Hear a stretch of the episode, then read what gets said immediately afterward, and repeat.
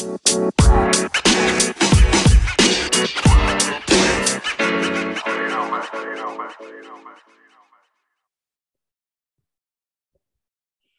Time with Lucas and Alicia is proudly supported and sponsored by Code Sydney.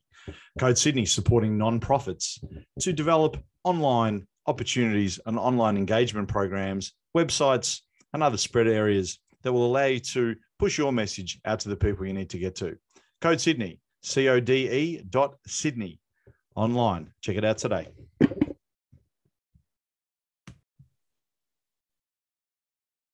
Happy New Year, Leash. It is talking time with Lucas and Alicia. We are in a new year. What year is it now? Is this 2025, 2029? What are we? How many years have we skipped? I've lost track. I've lost track. Hey, happy New Year, Lucas. Mate, what'd you get up to, mate? What's new, what did New Year's Eve look like? Oh, some nice, gentle celebrations, but I did make it to uh, midnight this time. So Please. doing well. How about yourself? I've, I've known you for a long time, and gentle celebrations is not something that you do.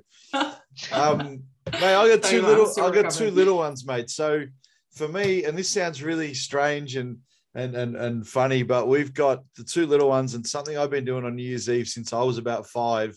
I used to do it with my mum was watch the Village People. You can't stop the music, and that is on New Year's Eve every year, and has been for God knows how long. So, mate, kids go to bed, wife goes to bed. I put the feet up on New Year's Eve, have a little sip, and watch an old movie. I love it. Absolutely love it. Hey, do you know what now, mate? We got we get some uh, some legends coming onto our show, and we wanted to start the new year with one of the best, and want to start the new year with someone that um, I've got to know a little bit more over the last sort of probably six months or so, and the words um, exceptional, the words authentic, the word um, caring are the things that come to mind, and. I'd like to introduce our guest today, Clariana Rodriguez. Clariana is the National Justice Coordinator for the Australian Red Cross and uh, she's away on holidays at the moment. So if we get any little audio challenges, we'll just roll through. But Clariana, how are you doing, mate? Hi, guys. Thanks for the invitation. Thanks for having me here. And look, you're way too nice. That's very kind words there. Mate, even, even though I'm, it doesn't happen often. so take Oh, sh- I should take him around with me everywhere to do my introductions. I just come on stage and do it, then drop the mic and walk off. Hey, happy New Year, mate! Happy New Year. Hopefully, New Year is uh, is a good one for you guys as you uh, trek around the country. Oh, I hope so too. I hope so too. Here's to to changes. Hey, hopefully more opening borders for all of us. That's it, mate. That's it. So we let's get us rolling. Let's get us started. So we we don't ever profess one of our key openings at the start of every show is we don't profess to own or share the lived experiences of other people because it's not our stories to tell. But we want to know about the Clariana story. What got you doing what you're doing? How the hell did you end up being National Justice Coordinator? What got you there, and why do you do what you do? Such great questions. So, I'm Clariana, like you said. I moved from Brazil. I'm actually Brazilian. I moved from Ooh. Brazil when I was 11 years old with my family here What in, part in of Brazil? Australia. What part of Brazil? We're from countryside São Paulo. So I'll say the name of the town, but I doubt anyone will know. Boituva, which is countryside São Paulo. um, so yeah, we came, uh, we've been here for, for a long time now. Um, came when I was 11 with my family, my siblings, and part of my family has always been humanitarian assistance. My parents are just, I grew up going in Brazil, there's orphanages and kids' home, things that we don't see as much here in Australia. Um, but in Brazil, I grew up going to spend Christmas, um, w- the day before Christmas with them and taking things and going to Macca's was our favorite um, thing to do. Hey. So I grew up with a, a little part of me that was always um, aligned with humanitarian assistance and, and doing those sort of things. So when I got started in my career, I actually, um, what made me decide to do what I do is I went to Brazil after I finished school in, in a gap year. It wasn't a whole year, it was half, half a year. And I volunteered at a NGO that took in children that couldn't go to normal, um, normal school based on they were just hectic, hectic children, but lots and lots of fun. Um, and I volunteered there for for four months, and yeah, loved it. And then came back and decided to do public health, um, majoring in governance, policy, and management. And now I'm doing a master's in development studies and started working. I started volunteering actually with Salvation Army a long time ago in a homeless uh, shelter and with children. I've always loved children. Um, and then became Amnesty group president for the university that I was in, in Canberra, University of Canberra, and then joined Red Cross and had multiple roles at Red Cross, many roles. Um, that's why I love Red Cross. There's so much variety. You can do a bit of everything. So I've really done a bit of everything. And in the last year, had the pleasure of joining the National Justice Team. So yeah, does that answer wow. it? Mate, it answers it and it tells us the type oh, of person you are, mate. It just wow. paints that it paints that big heart you got and it's uh it puts it out on the table. Hey, interesting thing I didn't know, and you just mentioned it for the first time I've heard you say that, is working with working with young people that have been removed or unable to go to school. And I'm not sure whether you actually know that or not, but that's actually what Alicia and I do. Is we work oh. at, at, at care schools. So we work at a care school that deals with the kids that have been removed from mainstream school, and we work with them on alternative education opportunities to attempt to get them back into schools again. So awesome left field question. What what do okay. you see in the work that you're doing? What do you see the import how do you see the importance of education? What do you see the importance of education for these kids or people that experience the criminal justice system? And what are your thoughts on education in that space? Such a left field question but i love it. Um, uh, actually, as you hear through the podcast, my work doesn't really um, focus a lot on education, particularly the projects I work on. But to me, education is key. I think it opens the eyes of people. And in education, I don't mean necessarily sitting in a classroom but like yeah. life education you know you travel you travel and you see different cultures and you see different the way different people live and you understand how people act the way they act and why they act the way they act like life education as much as academic education i think is just is just key for us understanding each other a little bit better and we if we in my in my personal opinion if we understand each other a little bit better so much so many things would be easier um, so yeah to me yeah, I think it's it's the key to a lot of other things. Love it, love it. Sorry for the left field one, mate. Sorry for the left field. You, you just mentioned the kids, no. and, and we're passionate about kids, and this is why we do it because we see, and we have this discussion all the time. We see the kids that, and I do especially. I see the kids that we work with, and I see their future selves in ten years as being some mm. of the mm. guys that I shared units with or cells with when I served my period of incarceration, and it scares the hell out mm. of me. Mm. And and that's why we do what we do. So um, now Alicia's coming 100%. at you, mate. She's coming at you off the long run. She she gets she gets scary when she gets a bit between her teeth and comes at you. So hang on goes. a minute, hang on a minute. You say this and straight up you hit Clariana with the hardest it puts, it, question ever. It hey, puts so pressure on you, Leash. Don't ask a shit question. Is what I'm accept what I'm saying to you now. Look, no guarantee. Oh God. I, I think we'll start start off with something nice and easy. Um, so maybe you can tell us what the role of the Red Cross is and similar organisations. You know, what role do they have in supporting incarcerated or previous, previously incarcerated individuals and or their families? I think NGOs are I, was I want to say key again, but I don't want it to become the word that I just use all the time. um, but I think it, it's all when I'm going to use a, an example of when I was growing up, my parents used to say that um, the child growing up was about a kind of partnership between the school, the parents, um, and the child themselves. And I kind of think of the partnership in people succeeding about everything and what are the different players. And NGO, I think, has a big part of it. We need the government, we need NGOs, we need education. Um, so I yeah, there's so much we do. Um, it's hard to pin down, which is which is um, good and bad, I guess. So we specifically have programs across the whole country, actually. So we have justice teams around the entire country, and they all do slightly different things. And that's partially because all the states are so different and you guys i'm preaching to the preach the converted. All the states are really really different and face really different challenges. So it's hard to have a really strategic um, really kind of national approach to making sure everything is the same and standardized. Wouldn't happen. Um, but a lot of what we do we have some in um, in prison programs. They're called cbhfa which stands for community based first health community-based health first aid, community-based first health first aid. Sorry, it's a mouthful. And that's a program that we actually have taken from the Irish Red Cross. So it's an international program that happens around the globe, really, in a few countries where Red Cross takes it on. And we work with community development principles. So it's one of our flagship programs. And within prisons, we get um, people who want to become Red Cross volunteers.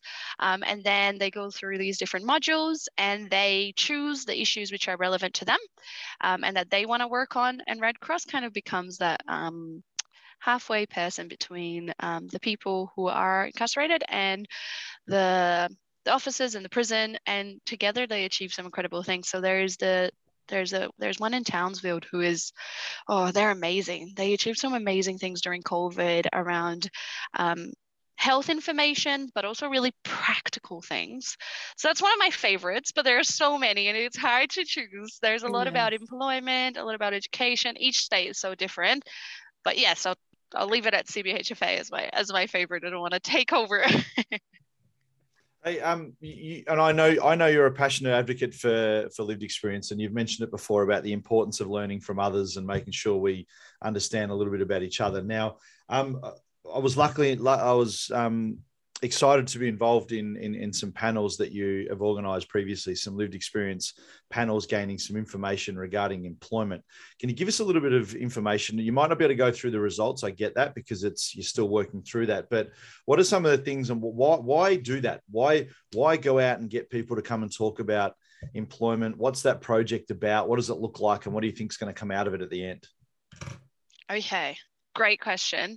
I might start with explaining what the project is, because otherwise Perfect. my answer won't make sense. and then I'll, I'll move on to the other questions. So, about a year ago, actually, when I started in this role, I took on the employment project, which is what we're calling it. I'm looking for a new name because I think the employment project, but that's what it is now. It's called the employment project. Very easy to know what it's about. Um, and we joined with this, we have this team at Red Cross called social designers, and they kind of take social problems and look at it through a systemic structural lens using using a human-centered design approach.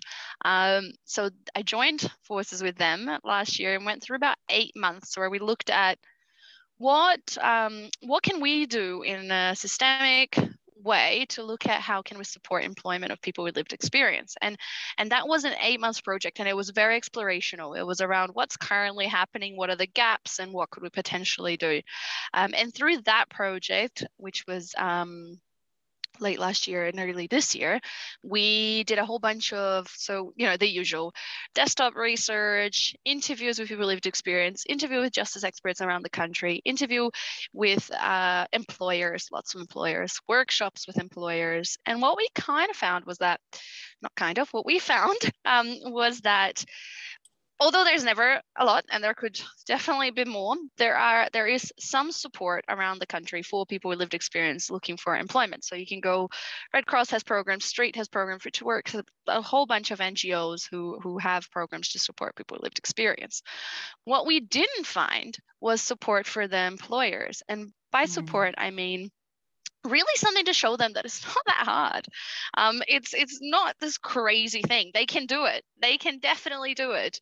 Um, and we we focus a lot, um, and and rightly so, in the individual in the individual, and in the national, we were able to kind of take a uh, take a, a bird's eye view, a systemic lens, and go, okay, we have all these incredible programs all around the country looking at the individual. Nationally, what can we add? And what can we bring that's different? And we saw that the employers was an area that we really needed to, to do some work on because we had all these people who were look, I'm not going to lie, there were people who were against it and we're going, no, we're not going to recruit people with lived experience of the justice system. Okay. Yeah. But we had this group in the middle that was kind of like, mm, you know, I would do it. I'm open to it. I just don't know how to start. I just know. And, and that scared and that perceived risk or perceived unknownness, uh, perceived difficulty meant that they would then go to the other way. But actually, when you talk to them, they were open to it. They just kind of needed someone to hold their hand, if that makes sense, um, and to show them that it's not it's, it's easy. It's it's relatively simple. Um, and if you are supported and structured, you can do this. So phase one of the project, which took eight months, uh, we came out and said, okay, we're going to look at supporting employers to recruit, retain, um, and manage people with lived experience. And we're going to show them that they can do this. Um, but we don't want to create another um, program where we go employer by employer. How do we do this? In a systemic lens where it could be used used and utilized and taken by any employer wherever they are um, so then we moved on to the second phase but i'll pause there because that's a lot before i move on to the second phase and where we are now do you guys have any questions or I might jump in on that one. Hey, do you have any advice? If we have any employers listening right now, what advice would you have for them if they're sitting there, sitting on the fence, um, wondering whether they, you know, should consider um, employing um, somebody who has been previously incarcerated? What advice would you have for them? And, um, you know, what, what direction would you give them? Where do they start? I would, my main advice would be do it do it, do it, do it. Yes. Um, this is not even about, I went to this UK conference about employment and, and UK really, um, to me, is doing an incredible job around employment of people with lived experience of the justice system. And the whole conference was talking about um, don't hire people with lived experience of the justice system because you know you got to do good and you want to do good. Hire them because you need them, because they're incredible, because you have a labor shortage, because they That's have it. skills. Um, and there was a there was a my favorite quote, and I can't remember who said it, but my favorite quote of the the, the whole conference was, um, "Talent is shared evenly across society. Opportunities aren't. And i think that's that's what we need to get across is that there's so much talent and we're here saying that we have labor shortages. So let's let's let's open our pool. Let, let's see what we can do. Absolutely and in terms of where to start, um, the next phase of the project will definitely tackle that, and that's what we're creating. So hopefully, in six months, there'll be a really clear place to go. But until then, find an organization. If you feel like you can't do this alone, there are so many different organizations, from NGOs to actual employment agencies, that are getting people employment. So if you feel like you need some support and you don't want to do it alone for the first time, that's cool too. I, I get that. Um, look around look around where you are. There are many places that can support you. Um, and hopefully in in six months i'll tell you when i talk about the phase two of the project you have a place you can go and find all the support. You better be coming back and tell us you better be coming back to tell us about that story. Yeah well so so phase two of the project which is what we're into now Smooth is transition. I know we moved. We moved to phase That's two. Smooth. Um, How smooth was that? and this wasn't even planned. Wow. Far away. Not planned, I must admit. Um, it's just because it's so comfortable talking to you guys. You make it so easy. Um, phase two, so so out of phase one, we found out okay, we need to support employers. What are we gonna do? And then we, the first thing we decided was we, we can't do this alone. Like this is big. We want to do big change. We don't want to just do it ourselves. And to me, the future of humanitarian assistance is collaboration. We are our biggest enemies by not talking to each other. Um, so we are collaborating with eight organizations across wow. the globe of different sectors, which is my favorite part of it all. Um, and we're working together to build this resource. So I have the absolute pleasure very humble um, to because um, there, there, are amazing people in this project um, to be leading the project, but only it's only only possible because of the incredible minds and organizations that are part of it. So we have um, three organizations from justice, three from corporate, and three technical. And technical are just people who I think have special specialized skills. Let's say. Um, so from justice, we have in Victoria, STREAT, if you hadn't heard of them, they're amazing social enterprise, look them up. Fruit to Work, which is almost, I think, oh, yes. almost 100% lived experience. Absolutely love them. Um, in Victoria as well. So we have STREAT in Victoria, Fruit to Work in Victoria, and then Work Restart in Queensland. It's a really cool organization as well, um, looking at, so they have opportunities of employment within prison and then they connect them outside of prison. But the cool thing about them is that the employment opportunities that they provide within prison is not the usual stuff. Um, it's it's digital, um, and I'm like not a technological person, so I won't dare to say what it actually is. But look look at them up; it's awesome. and then from corporate, we have vicinity centers who are centers all around Australia. They actually have a huge footprint. Um, yeah, so there's centers all around center Australia who have like retailers inside, a bit like you would think Westfield. And then we have uh, volunteers through the Origin Energy Foundation. We had the amazing Toll, who has an incredible second chance organization, Absolutely. second chance program.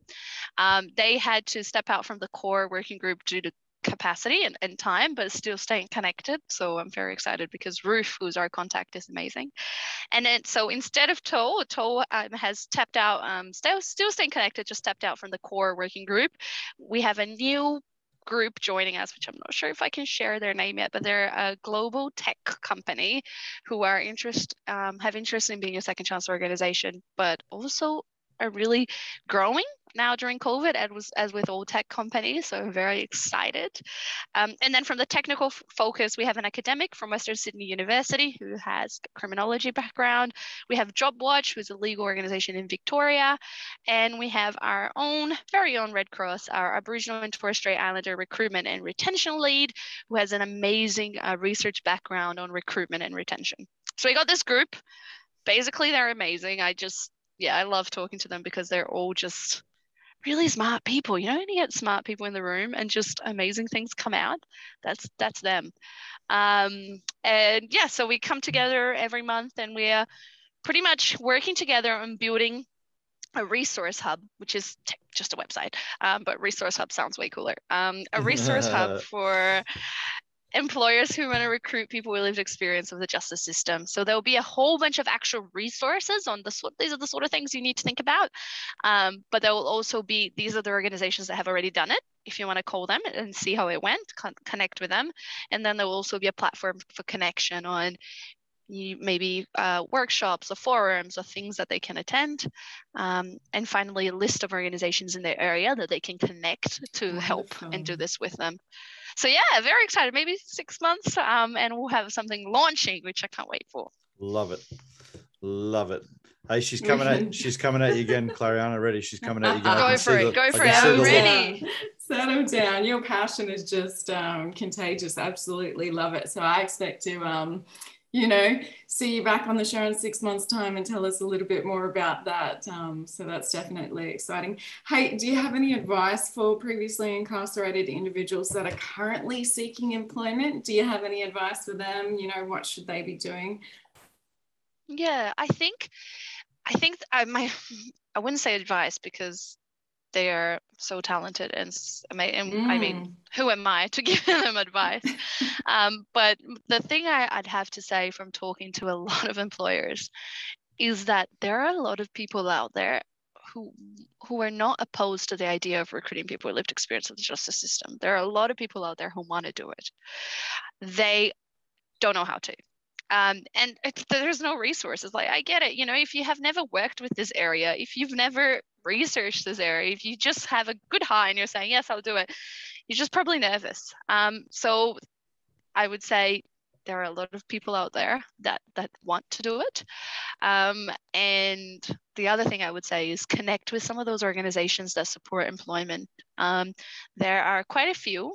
Um, and I, I, could I could name a few, but really it would just depend where you're located and what sort of yeah. employment you're looking for. So I won't I won't um, go into it, but connect with them because they have corporate partners and they can talk the corporate language and kind of build that bridge until one day we're ready and we don't need these organizations anymore. One day employers are going to be so awesome and so so in love with this idea that we won't need us. Uh, but until then, connect with them because they they are a good resource and a good connection to have. That's some brilliant advice. Hey, because it is our New Year's um, year special, do you believe in New Year resolutions or do you think reinventing oneself for that personal growth and development is something that's, you know, every day and, you know, should be an ongoing focus? What's your Wow. wow. Whoa. This is a hard I had to leave that one to last. wow. You're just going straight to my, straight to my, um, I I think a bit of both. Like I love the fact that someone created a calendar and that every month kind of runs out and you start a new month and then after 12 of those you start a whole brand new year because I think and you get a break in the middle like how amazing and it just it just to me, it refreshes my energy and allows me to get back to what's important in life. And personally, for me, it's it's my family um, and the things I love doing. And someone once told me, never forget to feed the soul. So I yes. see the end of the year as a time off for me to feed my soul and feed my passion for what I love doing. But I think it doesn't work right if you don't keep it going throughout the year. So I my did I just totally like smooth out of that one? But I think it's both. I think you need yeah. both. I need the new year because I need to refresh and re regain my the energy. Reset, yeah. The reset, yes. But I never make new year promises that are that are like something that I haven't been working on. It kind of just builds on what I've already been working on because otherwise I won't do it. I'm the worst for that sort of stuff. hey, Clara, I'm going to take something that you said before, and you, you mentioned about advice to to employers for people that have been previously incarcerated. And I'm one of those guys that's been previously incarcerated. I'm one of those guys that's had some, as we know, because we've talked about it, some challenges in regards to um, mm. yeah, face, facing employment in some way, shape, or form. And there's three things I want to say to an to a, to an employer that may be listening is you are going mm. to you are going to pick up if you if you have a legitimate labor shortage, not because you're doing it because you're a good person, legitimately because you need someone to be employed. Three things you're going to get by hiring a previously incarcerated person. The first is that they're going to work a truckload harder than your current previous mm-hmm. guys are because they know that the opportunity you're giving them is one out of a hundred, where other people can say, you know what, stuff it. I'm just going to apply for a different job and they're going to walk in the door and mm. get it. The guys that have got these challenges don't, and they have to take it and run with it and take it seriously. The second thing you will often get them cheaper than what you've normally would have to pay them in a mainstream because what you're doing is they're going to take positions and bring additional skills to the table that they may not be able to get in a management position or back in a leadership position because they have been previously incarcerated previously. So you are all of a sudden getting someone that may have been a long-term management person that's working in middle management or lower, and just think of the extra skills they're bringing with them because you and you're getting them cheaper. Mm-hmm. And then the third one is loyalty because if they know that if you're putting and excuse me for using a terrible term but if if, if they're going balls out to get you and they are being mm. loyal to you regardless of what you've done you will get the loyalty back and and mm. that's something that that that I can 100% advocate from the guys I work with so it's there think about those advantages and yeah. if I'm a manager sitting there I'm a business owner sitting there listening to those words if I can get someone that's going to be loyal, someone that's going to be cheaper than what I'd be paying them normal, and someone that's going to work harder than the other staff. Jesus, I'd be doing it tomorrow. Yeah. Um, you know, so so it's just a win. Hundred percent. So just consider just consider that yeah. for the sake of the exercise. Now, hey, Lucas um, and I have, have worked across two organisations now, and I can definitely vouch for that. You know, I've seen it mm. in Lucas's work ethic across, you know, multiple positions and and, and those two organisations. You know, compared to some of the other colleagues who are still putting in, you know, that effort and that loyalty. Lucas goes above and beyond, um, you know, mm. so I can definitely vouch for. It's not the. Traits. I wasn't talking about me. I was talking about in general, but that's okay. Absolutely, quick Absolutely. plug, quick plug. Hey, but a little bit of credit, you know, there for you, and and and yes. that's what I've seen. You know, I'm sitting back looking at that, and you've got employers who are sitting on the fence, going, "Oh, well, I'm not too sure about that." You know, so so that's my experience and what I've seen um, there, and yeah and I, and the research proves that like the research backs it so we, we're taking our time to create this resource because we're doing a lot of research mm. and it backs it like it's it's not just our feeling it's it's backed and it's what happens we just need to get people to understand that absolutely absolutely hey Clariana, we could talk forever about this, mate, but we've got to let you get back to your holidays. Happy New Year to you. And I'm going to hope I don't butcher this. So let me try this. Okay. Ob- obrigado. Ah, you killed it. Did I do I do all right? Nada. Yes, Nada, hey. very well. Very well. Did you just Google that while we were talking? Because did I tell you I was Brazilian before now? Clariana, come on. The name Rodriguez is only going to be a couple oh, of different opportunities yeah. with this. And and I love the accent. I loved. I've been to Brazil a few times and love Brazil. And the accent it, it, sticks in my ears. And then I heard, I was like, I remembered. I got to remember what it was. I had to remember what it was. I had to look back in a thing and found it. And I was like, all right, obrigado, and we're good and we're okay. I just had to make sure I didn't Amazing. screw it up. Amazing. No, you didn't. It was good. And you said it in Portuguese and not Spanish. Yes, so many people say it in Spanish. So tick, tick, tick, tick. hey, um, honestly, Clariana, thank you so much mate, for coming on board now. Alicia, um, before we say goodbye to Clariana properly, is um, we got some socials. If people want to get in touch with us, they want to find out more about what Clariana and the Red Cross are doing. Can you let you're good at this and I'm no good at this? Can you let people know what our socials are and all that sort of stuff? Because mate, I'm old, you know that. Oh, yes, you are. Hey, you can reach us on our socials, um, Facebook or Messenger, and that one is Talking Time with Lucas and Alicia. We are on LinkedIn, our personal accounts, Lucas Carey or Alicia Hem. We are on Twitter, and that one is at time underscore Lucas. And we do have our one stop shop, and that's our website, www.talkingtimepodcast.com.au. Clariana, thank you so much again for joining the show. It's been an absolute pleasure. Thanks, guys. I really appreciate the opportunity, and it's been a lovely 30 minutes talking to both of you. Enjoy the rest of your holidays, mate, and uh, and happy New Year for everyone that's listening at home. Happy New Year to all you guys, and we'll see you all next Sunday, uh, Sunday evening.